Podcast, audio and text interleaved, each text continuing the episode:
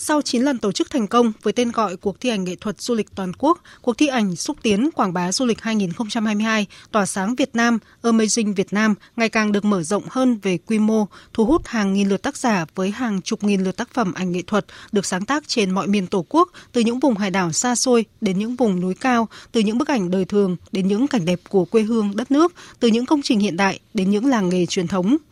Tất cả đều truyền tải thông điệp về một đất nước Việt Nam đa sắc màu, giàu bản sắc văn hóa với nhiều cảnh đẹp và con người hiền hòa, mến khách.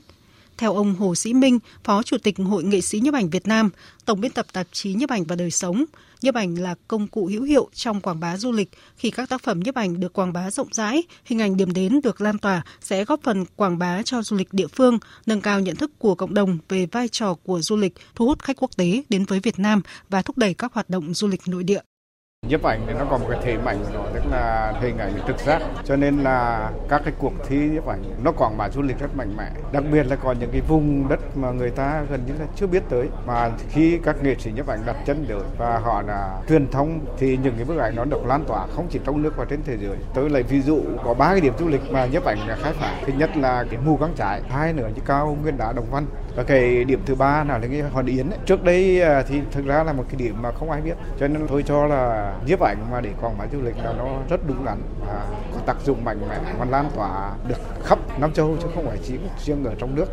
Thông qua 9 lần tổ chức cuộc thi, nhiều bức ảnh có giá trị cả về mặt nghệ thuật lẫn hình ảnh đã được Tổng cục Du lịch sử dụng trong các ấn phẩm xúc tiến quảng bá du lịch Việt Nam ở cả trong nước và nước ngoài, góp phần thu hút thêm nhiều du khách, đóng góp vào sự phát triển chung của ngành du lịch Việt Nam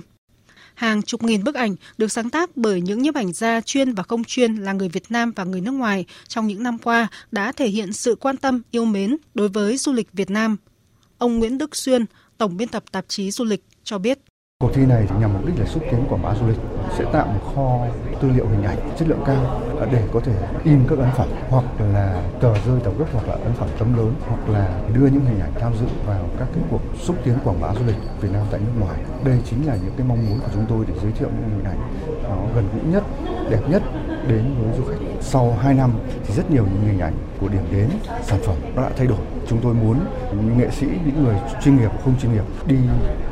mọi miền tổ quốc Việt Nam để ghi lại những hình ảnh mới nhất, đẹp nhất để có thể giới thiệu